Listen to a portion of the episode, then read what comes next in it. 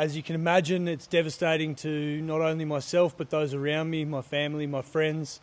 Uh, it's it's such a sad thing to see myself and, and young men and women and, and young workers in this country going through this.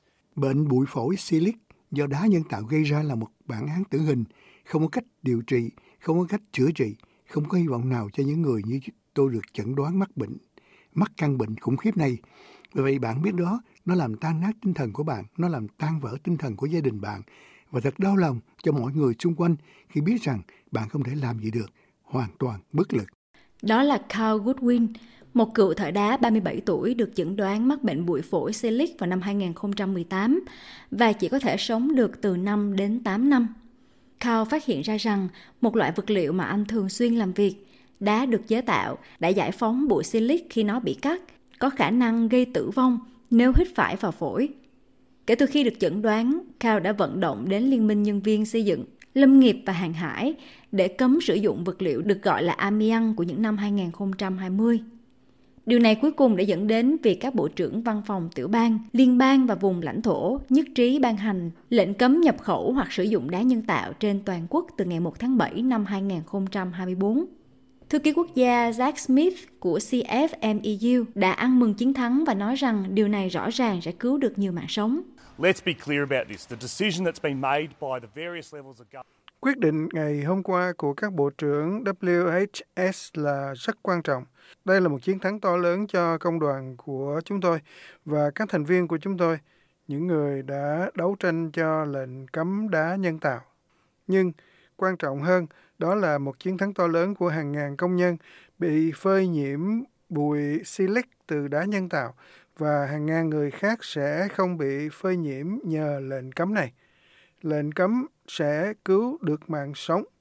Chúng tôi biết rằng những người công nhân đang sử dụng đá nhân tạo mắc bệnh bụi phổi silic ở mức đáng báo động, gần một trong bốn công nhân. Nhưng tại sao lệnh cấm này lại có ý nghĩa quan trọng và đá nhân tạo chính xác là gì? Thứ nhất, đá nhân tạo là vật liệu được tạo ra bằng cách trộn đá nghiền với một công cụ gọi là chất kết dính nhựa. Đá trở nên phổ biến vào những năm 2000 như một sự thay thế bền và giá cả phải chăng hơn cho các loại đá tự nhiên như đá cẩm thạch và đá granite để sử dụng làm mặt bàn. Và với việc ngày càng có nhiều người Úc tìm cách cải tạo nhà cửa của mình, việc sử dụng vật liệu này đã tăng lên. Safe Work Australia ước tính có từ 2 đến 3 triệu ngôi nhà ở Úc có mặt bàn bằng đá nhân tạo. Tuy nhiên, sau khi một công nhân mắc phải một căn bệnh nan y và chết người được gọi là bệnh bụi phổi Silic vào năm 2015, các cuộc điều tra sâu hơn đã phát hiện ra rằng khi đá bị cắt hoặc gia công trên đó có thể gây tử vong. CEO của Hiệp hội Y tế Công Úc Châu, Phó giáo sư Terry Slevin giải thích mối nguy hiểm của vật liệu này bắt nguồn từ đâu. It's an artificial stone product which has extremely high levels of silica. Uh, đó là một sản phẩm đá nhân tạo có hàm lượng silica cực cao, trên 95% trong số trường hợp. Khi cắt, nó tạo ra một loại bụi cực kỳ mịn, khi hít vào phổi sẽ gây tổn hại nghiêm trọng cho phổi của họ và góp phần gây ra bệnh như bệnh bụi phổi silic và trong một số trường hợp là ung thư phổi. Và đây là những căn bệnh không thể chữa khỏi. Chúng phần lớn chấm dứt cuộc sống lao động của con người và trong một số trường hợp chúng giết chết họ. Hội đồng ung thư cho biết có khoảng 350 người Úc mắc bệnh bụi phổi silic mỗi năm. Ước tính có thêm 230 người được chẩn đoán mắc bệnh ung thư phổi do tiếp xúc với bụi silic tại nơi làm việc. Carl Goodwin, cựu thợ đá người đang trải qua một trường hợp phổi silic cho biết căn bệnh này đang có sức tàn phá khủng khiếp. This disease has impacted my life hugely. It Căn bệnh này đã làm ảnh hưởng rất lớn đến cuộc sống của tôi. Nó khiến tôi phải đưa ra quyết định không sinh con. Vì cá nhân tôi không muốn chúng lớn lên mà không có cha. Vì tôi đã mất cha từ khi còn nhỏ.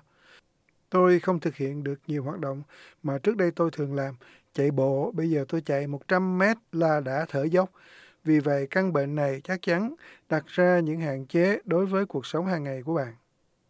Giáo sư Slavin cho biết, ông hy vọng lệnh cấm đá nhân tạo sẽ cứu được mạng sống của hàng ngàn công nhân. Ông cũng nói rõ rằng, đối với những người có mặt bàn bếp hoặc phòng tắm được thiết kế sẵn, họ không cần lo lắng cho sự an toàn của mình mà nên cẩn thận khi cải tạo trong tương lai. on a bench top in a kitchen, in a bathroom, they're inert and entirely harmless. And so there shouldn't be any... Không có rủi ro cho những người có những sản phẩm này trong nhà. Trên băng ghế trong nhà bếp, trong phòng tắm, chúng hoàn toàn vô hại. Vậy vậy mọi người không nên hoảng sợ những người có những sản phẩm bằng đá này trong nhà. Điều cần cân nhắc duy nhất là việc liệu cải tạo hoặc sửa đổi nó có diễn ra hay không. Và đó là lúc mọi người cần phải cẩn thận giống như amian, khi để yên nó vô hại, nhưng khi nó bị xáo trộn khi cắt, đó là lúc bạn gặp vấn đề vì điều đó sẽ giải phóng các sợi cơ.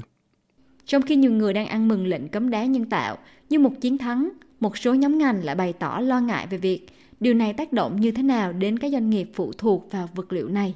Michael Lahu là CEO của Master Builders Victoria, đại diện cho các nhóm xây dựng trên khắp tiểu bang phía Đông Nam. Cô cho biết, tổ chức của cô thừa nhận sự cần thiết và giải quyết các bệnh liên quan đến silica có thể phòng ngừa được. Nhưng chính phủ cần bảo đảm các doanh nghiệp được hỗ trợ và người tiêu dùng cũng nhận thức được các sự lựa chọn thay thế.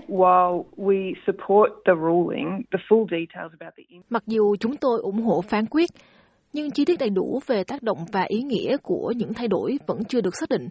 Điều quan trọng là mọi thay đổi đều phải đi kèm với các quy tắc rõ ràng, đơn giản và thiết thực để doanh nghiệp biết những gì cần tuân thủ và khi nào. Đá nhân tạo đã được phổ biến rộng rãi trong xây dựng nhà ở và việc thông báo cho người tiêu dùng về các lựa chọn thay thế phù hợp là rất quan trọng. Mục tiêu là bảo đảm rằng người tiêu dùng được thông tin đầy đủ và được trang bị kiến thức để đưa ra quyết định đúng đắn cho dự án của họ, cũng như nhận thức được các lựa chọn có sẵn cho họ trong trường hợp không có đá nhân tạo. Các nhà lãnh đạo ngành đã đưa ra một số vật liệu thay thế như sứ, gỗ, gạch, bê tông và các loại đá tự nhiên đắt tiền hơn. SafeWork Australia cho biết mặc dù lệnh cấm hoàn toàn đá nhân tạo sẽ gây tốn kém đối với một số người, nhưng điều đó là cần thiết để bảo vệ những người làm xây dựng khỏi các bệnh phổi chết người. Carl Goodwin cho biết anh hiểu mối quan tâm của các doanh nghiệp, nhưng anh tin rằng an toàn của người lao động phải được đặt lên hàng đầu. Look, I, I definitely understand. Tôi chắc chắn hiểu mọi người có thể lo ngại về tác động của nó đối với công việc và những thứ tương tự, nhưng tôi chưa bao giờ muốn các bạn biết đấy với tư cách là một cựu công nhân Bản thân tôi chưa bao giờ muốn bất kỳ ai trở thành mất việc, nhưng tôi muốn bảo đảm an toàn cho những người lao động trẻ ở đất nước này. Chúng tôi đang nói về những chiếc ghế dài, có rất nhiều lựa chọn thay thế ngoài kia. Và đối với nhiều người, cuộc chiến chống lại các bệnh liên quan đến silica vẫn chưa kết thúc. Liên đoàn Công nhân Úc cho biết lệnh cấm giúp ích cho 4.000 thợ đá của quốc gia, nhưng không bảo vệ được khoảng 600.000 công nhân ước tính tiếp xúc với bụi silic trong các ngành công nghiệp khác, bao gồm đào hầm, đổ bê tông, lát gạch và làm đường. Jack Smith đến từ CFMEU thừa nhận rằng lệnh cấm này là rất quan trọng, nhưng vẫn còn rất nhiều việc phải làm. Silicosis can occur through a variety of other, other ways. We have seen union Bệnh bụi phổi silic có thể xảy ra theo nhiều cách khác nhau. Chúng tôi đã thấy các chiến dịch của công đoàn liên quan đến việc đào hầm, đặc biệt là chung quanh Sydney. Những công nhân làm việc trong những đường hầm đó đã mắc bệnh bụi phổi silic do đào hầm bằng sa thạch rất nhiều hộ gia đình và công trình xây dựng thông thường các sản phẩm có chứa bụi phổi silic như các sản phẩm bê tông, gạch xây và gạch thường. Và chúng tôi muốn thấy quy định tốt hơn và thực thi tốt hơn dành cho các tiêu chuẩn an toàn và sức khỏe nghề nghiệp đối với tất cả những thực hành đó.